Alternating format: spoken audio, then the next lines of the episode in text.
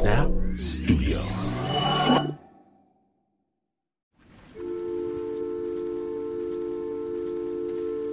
The first thing that they want to ask me after they stop staring is how it happened. How did you do that to yourself? At first, I told folk the truth. But when they looked away, I understood that no one cared what I said.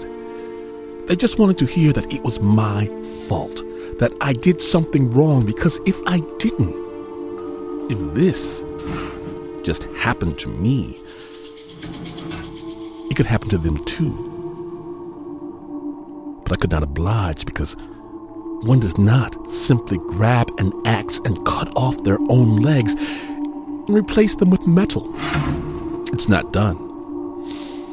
And after, I remember thinking that getting rid of my arms, that too was a good idea, that metal arms would be far superior.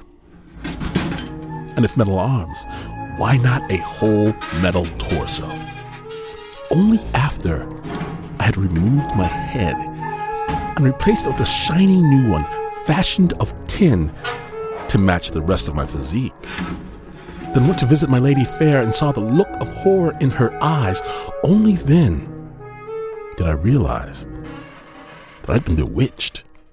But as she screamed and waved her hands about, I understood as well that I didn't care about her anymore. I wondered why. Perhaps it was because I neglected to get a heart. Perhaps. But I did care. I do care about whomever bewitched me. Because it seems as if they've stolen something from me, something that I used to treasure. And I want it back.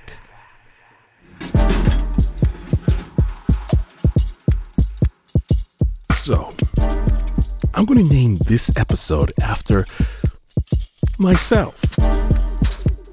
They call me the Tin Man. Snap Judgment proudly presents stories from people trying to find a piece of themselves. Because I have a feeling, can I say that I'm not the only one missing something. Do be careful not to veer off a yellow brick road.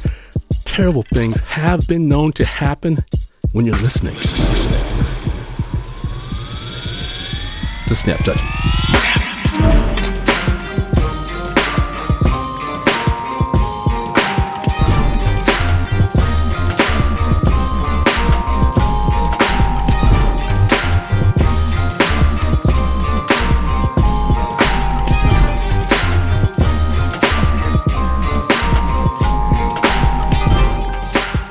Much love to the Tin Man for taking the mic.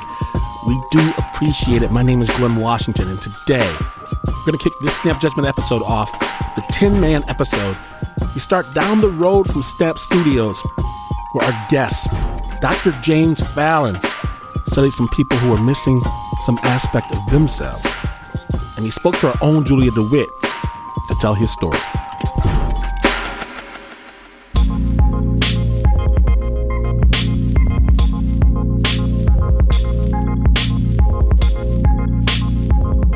Fair number of the cases, because I didn't know going in at all who they were or anything. They were very violent murderers, and some were serial killers. This is James Fallon. James Fallon, professor of psychiatry and human behavior, University of California, Irvine School of Medicine. Author of the book called The Psychopath Inside. It has a longer title, but The Psychopath Inside will get you there. James is a scientist who studies the brains of psychopaths. He lives on a cul-de-sac on the UC Irvine campus. He married his childhood sweetheart. When I got there, he was preparing to go to a hockey game with his son. The people he studies feel a million miles away from here. For legal reasons, James can't reveal any details about the psychopaths, but some of them were famous for how heinous their crimes were. James's job was to get inside the minds of these killers. I started receiving PET scans from the early 90s, and those included killers who were psychopaths. And so I looked at them and then took notes on what areas of the brain were kind of dysfunctional. Turns out that the psychopaths had this pattern, and I went, oh man, it was like, you know, for a neuroanatomist like me, seeing patterns is everything. And so when I saw that, I said, oh man, there's a pattern. Nobody had ever really talked about it. Basically, what James saw were these big dark spots in the brain, places where there was little or no activity. These were the areas where things like moral reasoning and impulse control come from. The place where we manage our most base instincts. There are also dark spots where empathy originates. That sad feeling you have when you see someone you love cry. Psychopaths don't get that feeling. James studied these minds for years, piecing together this puzzle, finding patterns. Then one day, James was at his desk in his office. I was sitting in my office at the medical school, and I was surrounded by piles of printouts, and the printouts were of different types of scans. All these analyses that I've been looking at of murderers. James had a lab of techs and students working with him on this, and on this day, one of them came to his office with a PET scan. The tech was confused about something. This brain was supposed to basically be a healthy brain. The scan should have been glowing with activity. And they're colored. They have red, and they have blue, and they have yellow, they have green, and a buzzer went off. And I went, oh, man. And I called in the technician. There were two of them. And I said, this came out of the scanner. It's in the wrong pile. It's obviously one of the murders here. The scan he had in his hands had all those big, telltale dark spots on it. And I told the technicians to check the machine and the provenance of, the data as it got to me. I said, this is obviously from the pile of these murders of psychopaths. It looked exactly like it. It was just a pure case. I said, you got to check this out because somebody's walking around in society probably shouldn't be walking around, a potentially very dangerous person. James peeled back the scan to find out who this person was. And I peeled back that last name, and it was my name. The psychopathic brain belonged to James. And I was, that's the joke is on me. James had used himself as a control in another study he was doing about Alzheimer's. His brain was supposed to be one of the normal ones. James's first instinct was to assume the pattern he thought he found was wrong. His brain was normal, so if it had those dark spots, then those dark spots didn't mean what he thought they meant. After all, James was a family man and an esteemed scientist, not a psychopath. Basic part of being a psychopath is you're a predator on other human beings. And that predation can take different forms. It can be by taking their life or sexually, through rape and abuse and just using people and manipulating them. They can ruin people's lives. And that predation is done without a sense of conscience. There is no formal diagnosis of psychopath in the DSM, but up until that day in the lab, James was sure he knew one when he saw one. It's like art and pornography. It's hard to exactly define, but you get a marlin on, it's a fish. You got a fish on, and it's like exactly when do you know? Well, at some point you know. Unlike the guys he was studying, James didn't have a criminal record. He had no history of violence, and he certainly hadn't killed anyone. Told my wife, I said, that's the damnedest thing. I said, I was, looking at these scans, and ours came back, and I said, my scan looked just like one of these psychopathic killers. And she said something that was quite curious, I guess, at the time, even though I just laughed at that, too. She goes, it doesn't surprise me. While I was interviewing James, his brother Mark walked into the house. So I asked him what he thought of the news that his brother might be a psychopath. Well, it all started making sense. To him, it also was no big surprise. It's a game for him to manipulate a room and a situation. It was a game to him. And if you called him on it, And he would let you'd see his eyes sparkle, and he knew that the game had played out. You never get a feeling that he's trying to hurt people. People do get hurt, and he keeps moving on. And if he hears about it, many times he can justify it, and he can explain it in a way that it sounds justified. But he's just too smart. If you think you're going to beat him at his game, forget it. As James continued to poll his friends and family, he started to get feedback he'd never heard before. He was manipulative, they said. He looked out for himself first. If you're crying and you need someone to feel bad with you, James definitely was not your guy. Everyone knew that. Normally, when I'm hearing tragic stories and seeing terrible things, I'm not hit emotionally with it, but I'm interested in it, you see. It's an academic thing. I just don't feel what others feel, it appears. People just, it's not just a matter of not doing bad things. It's if you don't have the capacity to really give them love that they expect. It's part of it, which I don't. My daughter said the same thing. My wife said the same thing. You ain't there, man. Now, if you look at the picture behind me on the wall, what do you see? There's two people that are painted there. Mm-hmm. There's one over there, and then there's this one. And or one daughter. She painted that many, many years ago. And that's me. And it's this dark character. I mean, look at that thing. See, she's known all along, right? And the other one is your wife? And the wife, yeah. And that one's more of like a... Well, you described that one. It's light and bright and is a presence that's very benevolent.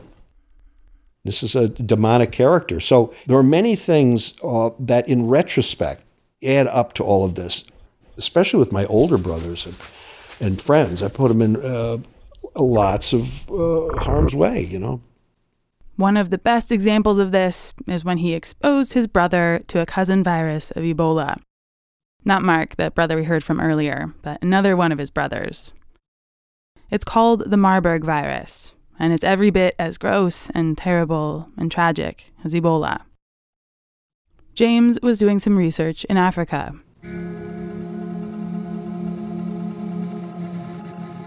I was working at the University of Nairobi Hospital, but a guy had come in there just recently, bleeding out from his ears and his eyes. And I knew where he got it. James suspected that it came from the bat dung in a cave on a nearby preserve. When his brother came to town to visit him, James thought, where better to take him than to those caves? I said, well, let's go on a safari. He said, nobody goes here. And I know nobody goes there because of what happened. And then went to the Keetum Caves, where I thought probably was there in the, bat dung or something in the cave, walls of the caves, is where the virus was latent. Turns out that's true. But I brought him to the caves. We went in there, and it was all these, elephant carcasses, all these bats, millions of bats all around this. And I just told him, I said, don't touch the ground. What James did not tell him was that if he did touch the ground, he might die after hemorrhaging from every orifice of his body. Once he got home, James's brother realized where he'd been, and the relationship has never been the same. But when before this didn't mean much to him, now James saw his behavior as psychopathic. So because he was a highly achieving person, the type that when he set goals, he reached them, he set himself a particularly lofty new goal: to be a good guy. I said, what do I do now? Now I had to deal with myself. I said, okay, if I'm doing this, I said, how do I treat my wife? Because she likes half of what I do, and the other half she absolutely hates. Every day, all the interactions with her, without letting her know what was going on, I just thought to myself, what would a good guy do here? It could be who gets to pour the wine first, but also, do I go to her aunt's funeral? And after about a month of this and 2 months of this, I found out about hundreds of times a day I was doing the interactions. I was doing the most selfish thing possible. James's wife was surprised and happy to see her longtime husband doing nicer things. And she didn't even really care that he was just faking it. But while she was loving his new generosity and selflessness, James wasn't having nearly so much fun. it would just slow me down. I wasn't so glib or smart or like da-da-da-da-da-da because I was thinking of this. When I actually thought, you know, how am I affecting this other person? And it was exhausting. And I said, well, I'm not supposed to be exhausting, be like a regular nice guy. And I was, you know, it's absolutely exhausting. Are you still doing the good guy thing now? I'm trying. Yeah, I try. I slip up every once in a while. I do. But I'm still trying. I got to, you know, right myself. Okay. But absolutely exhausting. While I listened to James talk, I felt an unexpected feeling come over me. That feeling was jealousy. Because here's the thing about being someone like James. Manipulating situations to come out to your benefit or for your own entertainment, not caring about people's feelings, it may seem kind of monstrous, but caring, it's true, it takes up a lot of time and energy. Imagine for a second if you didn't care about your boss's disapproval. If someone's expecting you home tonight, what if his or her disappointment didn't scathe you? What would you do instead? You would do whatever you wanted, that's what. And if someone got mad at you, well, you wouldn't care about that either. But still, most of us, we do care because we have no other choice. James, on the other hand, can choose. And I... in talking to this one psychiatrist, he goes, this is the problem. You don't care. You really, really don't care. You know what you are and you don't care. It's not a problem. I said, yeah, I really don't. At the end, I just didn't care. Maybe to some people it would seem, this seems absurd, right? I guess I'm just trying to wrap my head around the experience of hearing that and then getting to know it, and also knowing, you know, people saying that you're not there, and especially the narcissism. Like, for example, I got worried that I was a narcissist the other day, so I went and took a narcissism test online. I scored very low. It's like, it was a very stupid test. Mm-hmm. But it was, you know, I was just like, what if I'm selfish? And that was really scary to me. Maybe that's what people do. Regular people, they think, what am I doing now? Is this going to hurt this other person's feelings? I don't think about that. James continues to try to emulate generosity and kindness today. And at least when it comes to the small things, he's pretty successful at it. But he has a line in the sand that he will draw if the time ever comes. If ever making other people happy makes him less happy, that's it. The good guy game is over. He may try to do the right thing, but at the end of the day, there's no cure for psychopathy. A long-term colleague of mine who I was very close to for many, many years, had a memorial, and it's a Saturday, and you have a choice between sitting there in a suit, coat, and tie, and listening to a bunch of talks about somebody who's dead, okay? I just went down to Blackie's Bar down in Newport Beach and had a couple of beers and watched some sports. But I said, the hell with it, you know? I'm not going to do it. I'll just do something else. And I'm smiling like I'm really happy about this, but it's just, I think it's so funny because it's just like, why, you just are, that's who you are. It was just too much work on a hot day to do the right thing. And so I went down where there was air conditioning, you know, and a couple of beers.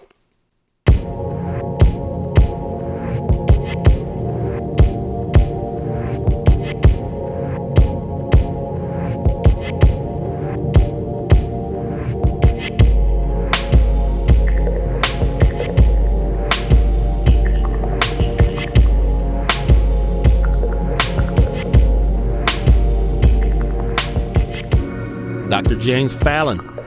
He's written a book about his own experience as well as the science of the psychopathic mind. If you didn't catch the name earlier, it's called The Psychopath Inside. I'm going to have a link at snapjudgment.org. The original score for that piece was created by Leon Morimoto and was produced by Julia DeWitt. Now, later in the show, what is it like to see everything while seeing nothing at all? And grabbing at your lost self on the other side of a wall. When Snap Judgment, the Tin Man episode continues, stay tuned.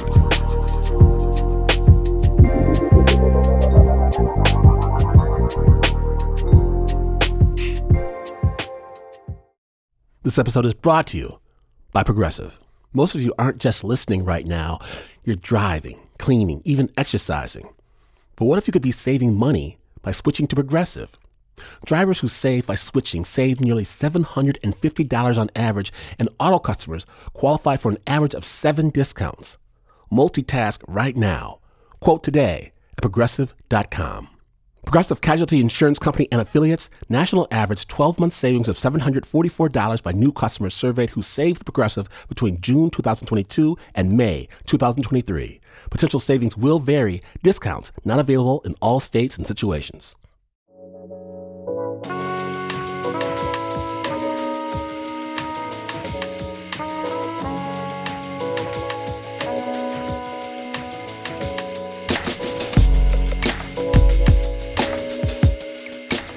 Welcome back to Snap Judgment, the Tin Man episode.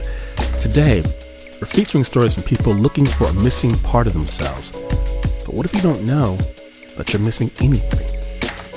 Our own Nancy López spoke to Tom Conces to find out his story.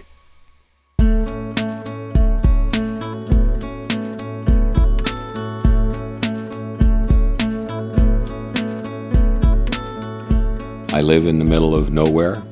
I rarely see my neighbors, and other than the neighbors that I see that I know, everybody else to me is a stranger. I'm ecstatic. A few years ago, Tom and his wife sold their home in LA, jumped into their RV with their 2 dogs, and never looked back. They crisscrossed the country 3 times over and landed on a 13-acre farm in Kentucky, their new home. They raised chickens and cows. They're starting their own organic farm. It's a quiet place. The view from their front porch is breathtaking.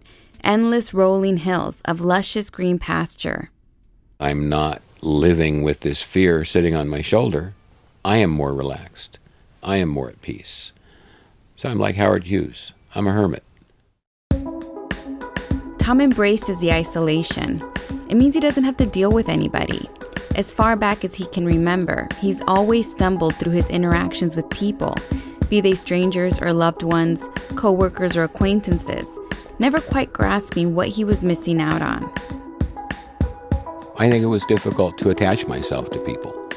I think it was difficult for people to attach themselves to me. You know, I'm different. I've always known I was different. I never knew why or how. I don't know. I felt like I wanted to go hide in a closet or hide under a rock. The only ones he never had trouble connecting with were his kids. My son was my world. Came before me and came before anything. So did my daughter when she was born. She wasn't as skinny as Peter was. She wasn't as long and skinny, but she was little and she fit in my hand too. I didn't have time to worry about whether I fit or whether I didn't or whether I was this or whether somebody liked me. In the early 20s with 2 children, you know, I did the best I could with what I had. But as easy as it was with his kids, it was impossible with his first wife. So the day before Christmas in 1975, Tom moved out. Then his wife moved to a different state to be with her new boyfriend and took the kids with her. There was a good period of time where the only way that I could speak to my son was to call the school that he attended, and the principal at the school would bring him into the office and I could talk to him on the phone. And that worked for a while. But then during one phone call with his son, Tom learned that his wife's new boyfriend was mistreating his children. Still committed to my children. I had a lawyer and we were going through a divorce, and I asked for custody because I saw that they were in danger. And it was during that time that this incident occurred. In legal strategy, I had asked that there be psychiatric evaluations of both parents of these children and their stepfather, because their stepfather, I was certain, was, you know, off of his rocker and was abusing my ex and my children. They agreed to the evaluations, and when it came time for those evaluations, I think I went first. Tom went to the doctor's office. He didn't want to run into his ex-wife and her boyfriend, but he was looking forward to seeing his kids that day. I'm sitting in the doctor's little exam room waiting for the doctor to come in, and the door was open, and there was a hallway, and there was a little blonde girl that was leaning against the wall, and she was crying. That's my daughter. She's crying. I have to help her. You know, and she's there, and she's got her head in her arm, and she had on a little dress. I picked her up and I hugged her, put her on my lap. She also urinated on me. Yeah, it was a very emotional moment for me. It's my daughter. I haven't seen her in 3 months, and she's crying. Oh, my God, I've got to take care of her. Told her everything's okay. It's going to be okay. The doctor came in and said, you know, let the kid go. I said, it's my daughter. Let the child go. I said, it's my daughter. He says, that's not your daughter. And I think at that point I pushed her back and I looked at her. I think I was probably as shocked as the doctor was. He probably asked me to explain it, and I probably couldn't offer an explanation that was reasonable to him. I couldn't offer an explanation that was reasonable to me. You know, how does a father not recognize his child? You know, how do you pick up somebody else's kid and believe it to be yours and then have a doctor, a psychiatrist of all people, say, that's not your kid? I never saw my daughter that day. Found out that the stepfather didn't come for the evaluation. So my plan as it was to have him evaluated to protect my children didn't work anyway. The report from the doctor, you know, was several pages long, but the conclusion of the report was he questioned my psychological attachment to my children, period. The handwriting was on the wall. I wasn't going to get custody, not in that day and age. I messed it up. I never got past the embarrassment. I don't think I even told my best friends. Embarrassed? Beyond embarrassed. Ashamed. You know, how could I fail my children? I've always tried to figure out what happened.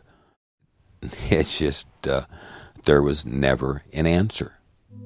Tom moved to California, where things took a turn for the better. His ex-wife called him with some good news. She'd left her boyfriend. My kids were coming to live with me for the whole summer. They were leaving Oklahoma. They were coming to stay with their dad in Southern California.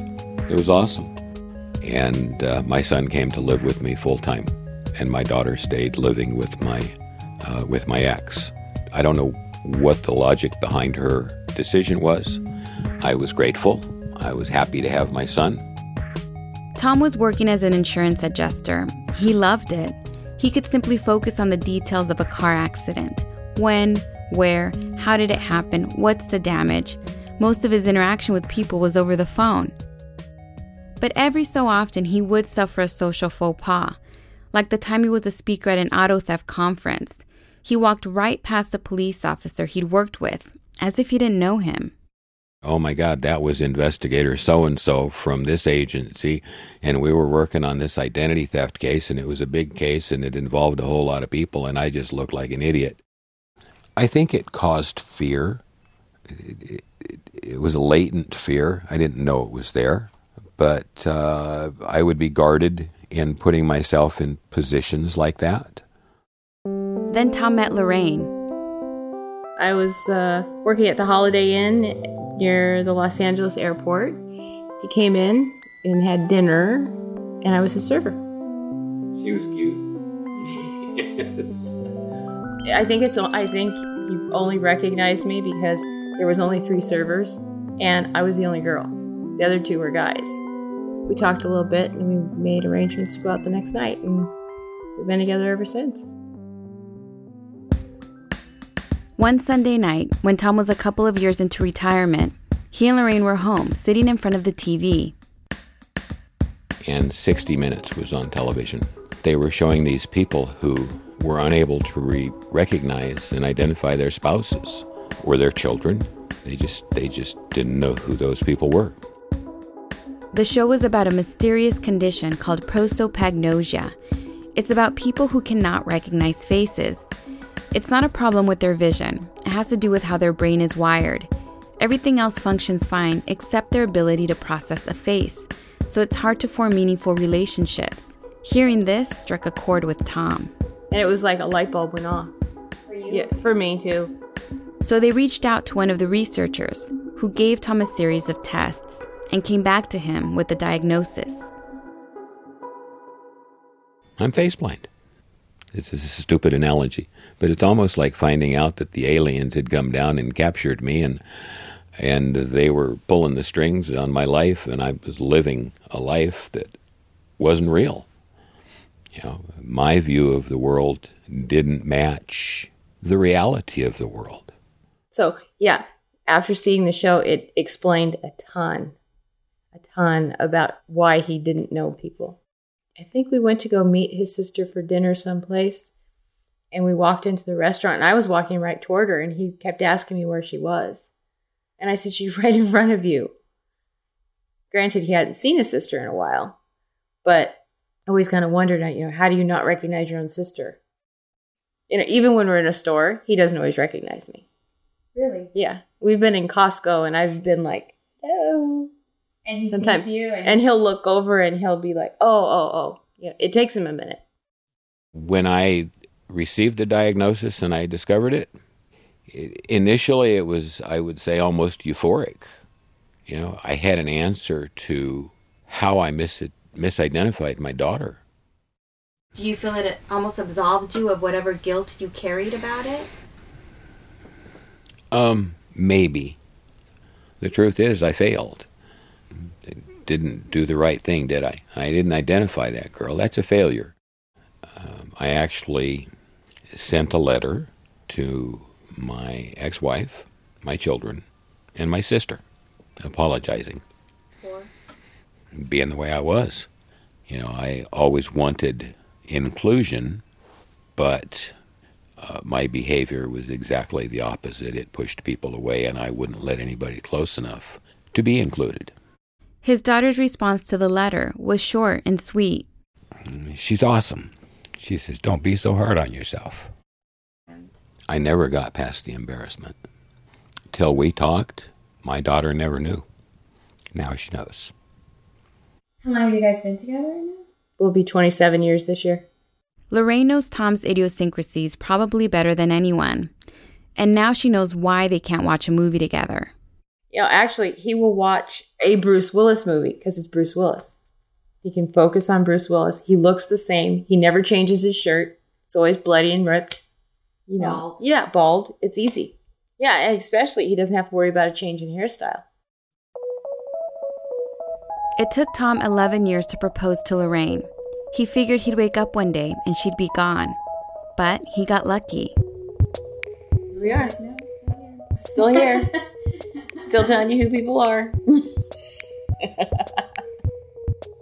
says that I'm nicer now. He's actually much easier to get along with now.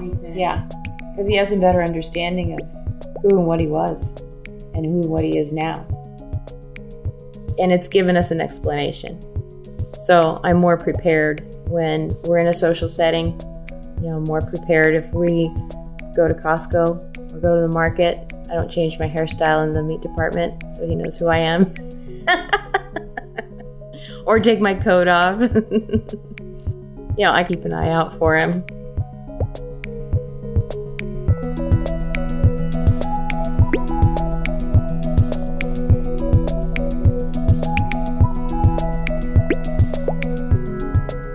A very big thank you to Tom Conces and his wife Lorraine for sharing their story.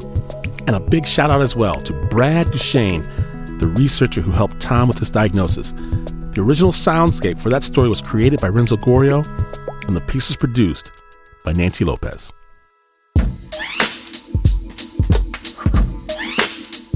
Now, when Snap Judgment returns, we pull apart the most powerful bond of all and see if it breaks. When Snap Judgment, the Tin Man episode continues, stay tuned.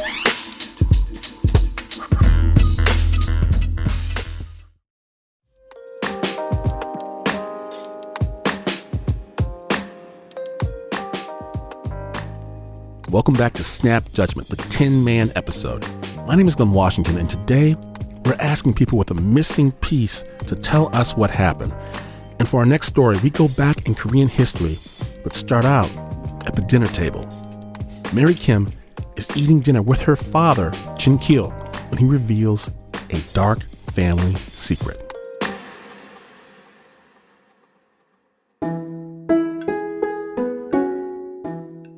when I was 12 as he was chewing into some roasted mackerel. Suddenly, his eyes began to well with tears. He said, "My sister, this was her favorite kind of fish." He took a bite of mackerel and he said, "Bo-ok." She disappeared when I was 14. I was stunned. Here was a ghost in our family. After he told me about her at dinner, he would include her during his very solemn and long Thanksgiving prayers, the sister that he so loved. It wasn't until much later that I realized that the reason why he'd never told us about her before was that she was North Korean. Many decades ago, when Korea was still unified as one country, my grandfather couldn't afford to send both his eldest children to school, and so chose his eldest-born son. That meant that Bo-ok was sent to teacher education program in a remote country village. And she was not satisfied with that at all because she was number one in her class. Instead, she chose to go north, where education opportunities were freer at the time for women. And then the Korean War happened. My father never saw her again.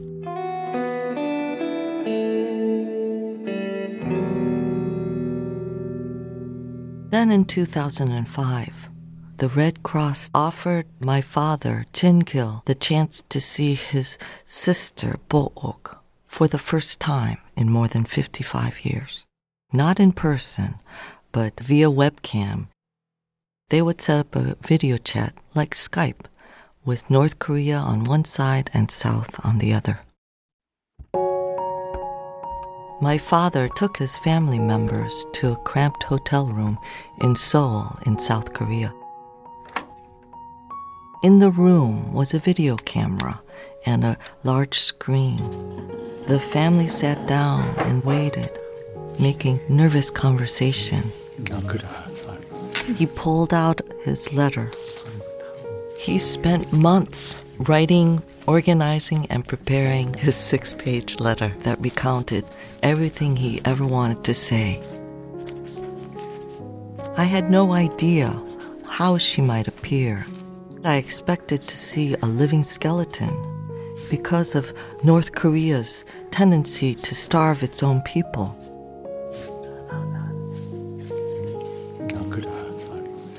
The screen flickers and the connection establishes. Then Bo-ok's face and that of our northern relatives, we see them. 누나, 나 진길입니다. Sister, this is Chin-Kil. Chin-Kil? Is that really you? Yes. Good to see you. It's been so long. Surprisingly, her cheeks were full. I noticed that she seemed to have a little bit of makeup on and had a lovely traditional garment on with silver beading, which must have been expensive, unusual. In preparation to see you, I wrote your letter. I'll read it first. And then he launches into one of his oldest memories of her. 연길에서의 겨울은 무척 추웠습니다. I don't know if you remember, but one winter night we had a fight. So Dad punished you by making you stand outside in the freezing cold. I felt sorry for you. So I tried to go outside, but Mom and Dad wouldn't let me. So I told them I had to pee. I remember how we were freezing together in the cold. I felt sorry about that. after you went to North Korea, I didn't realize that when we lived together. I never told you that I love you. That broke my heart. 내가 한 번도 누나를 좋아한다는 얘기도 못 했고 그래서 늘 마음이 아팠습니다. He could barely speak. My father is not an emotional man. Until I was 18, he never told me that he loved me. On the southern side, of course, our shoulders were shaking. On the northern side, she was amused. It was a kind of slightly mocking, as if, look at what's become of you. That soft southern living. A traditional Korean man would never have said that. My dad noticed that, but kept on reading. But even now, when I see high school students with ponytails in her hair, I am reminded of you. I find myself looking at those kids as if they were you. My memories are frozen at the time we last say goodbye. When he spoke about searching for that ponytailed girl, I understood my father in a way I hadn't before. What it must have been like for him to have 4 daughters, and why he so insisted that we all get the best education we could. He wanted to give me what his own family never gave her. About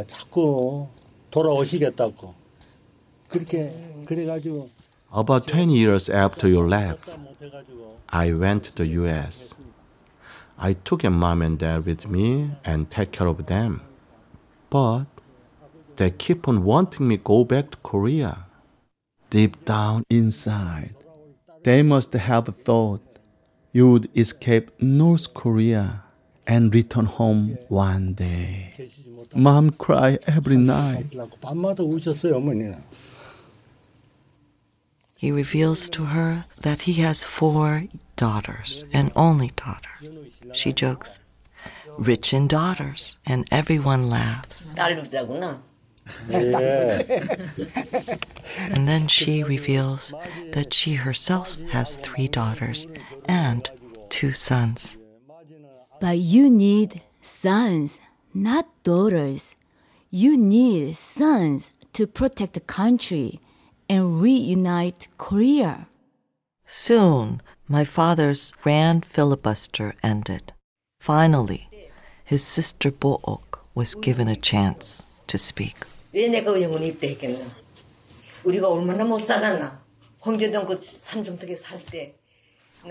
younger brother, let me tell you about my life. I remember we are so dirt poor. She spends the next only 15 minutes to my father's hour and 15 minutes to recount what has occurred in the past 55 years for her. Then the Korean War broke out. The American bastards came to Korea and killed our soldiers in the streets.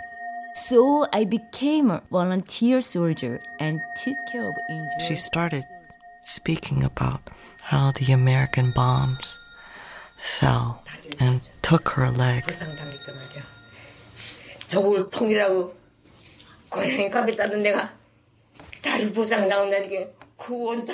I was so upset about that. Remember, I used to be fastest runner in school. But then our great leader said, "Don't cry. The American bastards are the problem, not your leg."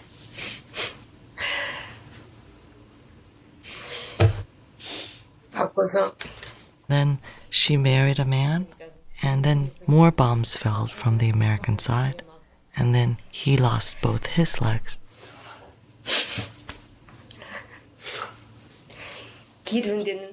But I made a family with him and gave birth 5 children. You wouldn't be able to imagine what it's like for cripples to raise a family. One time I woke up to find my first son with a severe virus, almost about to die. But my husband and I couldn't run him to the hospital. So our neighbor carried our son on his back like a horse and ran him to the hospital during the middle of the night. When our great leaders heard of our sick son, they ran over to the hospital and told the doctors, "You need to help him survive. You need to help him. Once our nation is unified, he needs to take his parents back to their hometown." I was so moved. Such a good life in this socialist community wouldn't exist in a capitalist nation.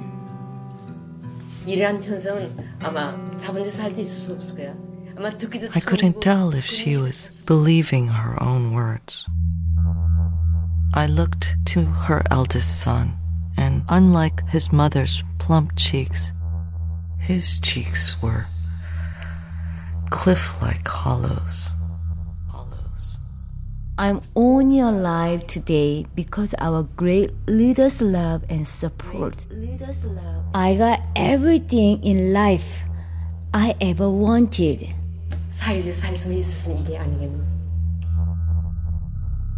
The amount of swabbing and sweating that her eldest son was doing seemed to contradict her words. We don't have many years left now. All I want is to see our country unified. Yes, I believe that they will be here soon. Yes, I do too. But we need to kick out the American bastards. We need to kick them out. He held his tongue, and he listened to her. Finally meet and live happily together. Yeah. She pauses for a moment, and my father clears his throat and suggests, let's sing a song together. Yes, what should we sing? Do you know We Are One? It's one of the many anthems blending both the national anthems of both Koreas. Both North Korean and South Korean family members sang together in unison. My father, still full of tears, took up the words. Our hope is for one country. We pray even in dreams.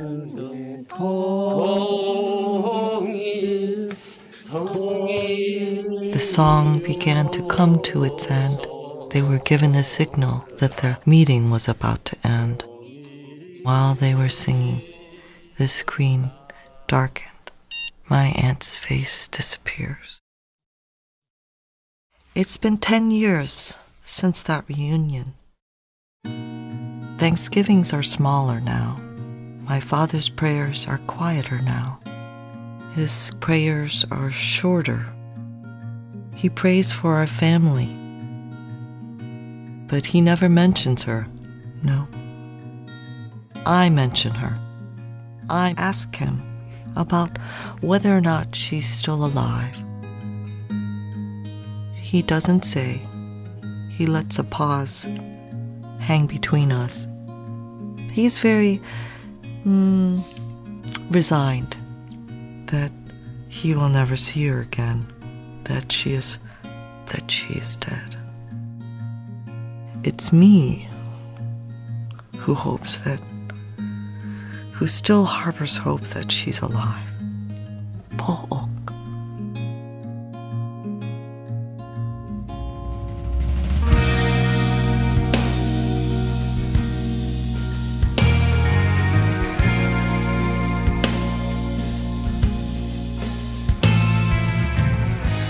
Thanks so much to Mary Kim for sharing your father's story. Mary Kim is a poet, a writer, and a professor at the Savannah College of Art and Design. We'll have a link to some of her work on our website, snapjudgment.org. Special thanks as well, Yongnam and Mikyung Kim for being the voice actors for Chin-Kil and Bo-ok. The original score for that piece was by Davey Kim. It was produced as well by Davey Kim.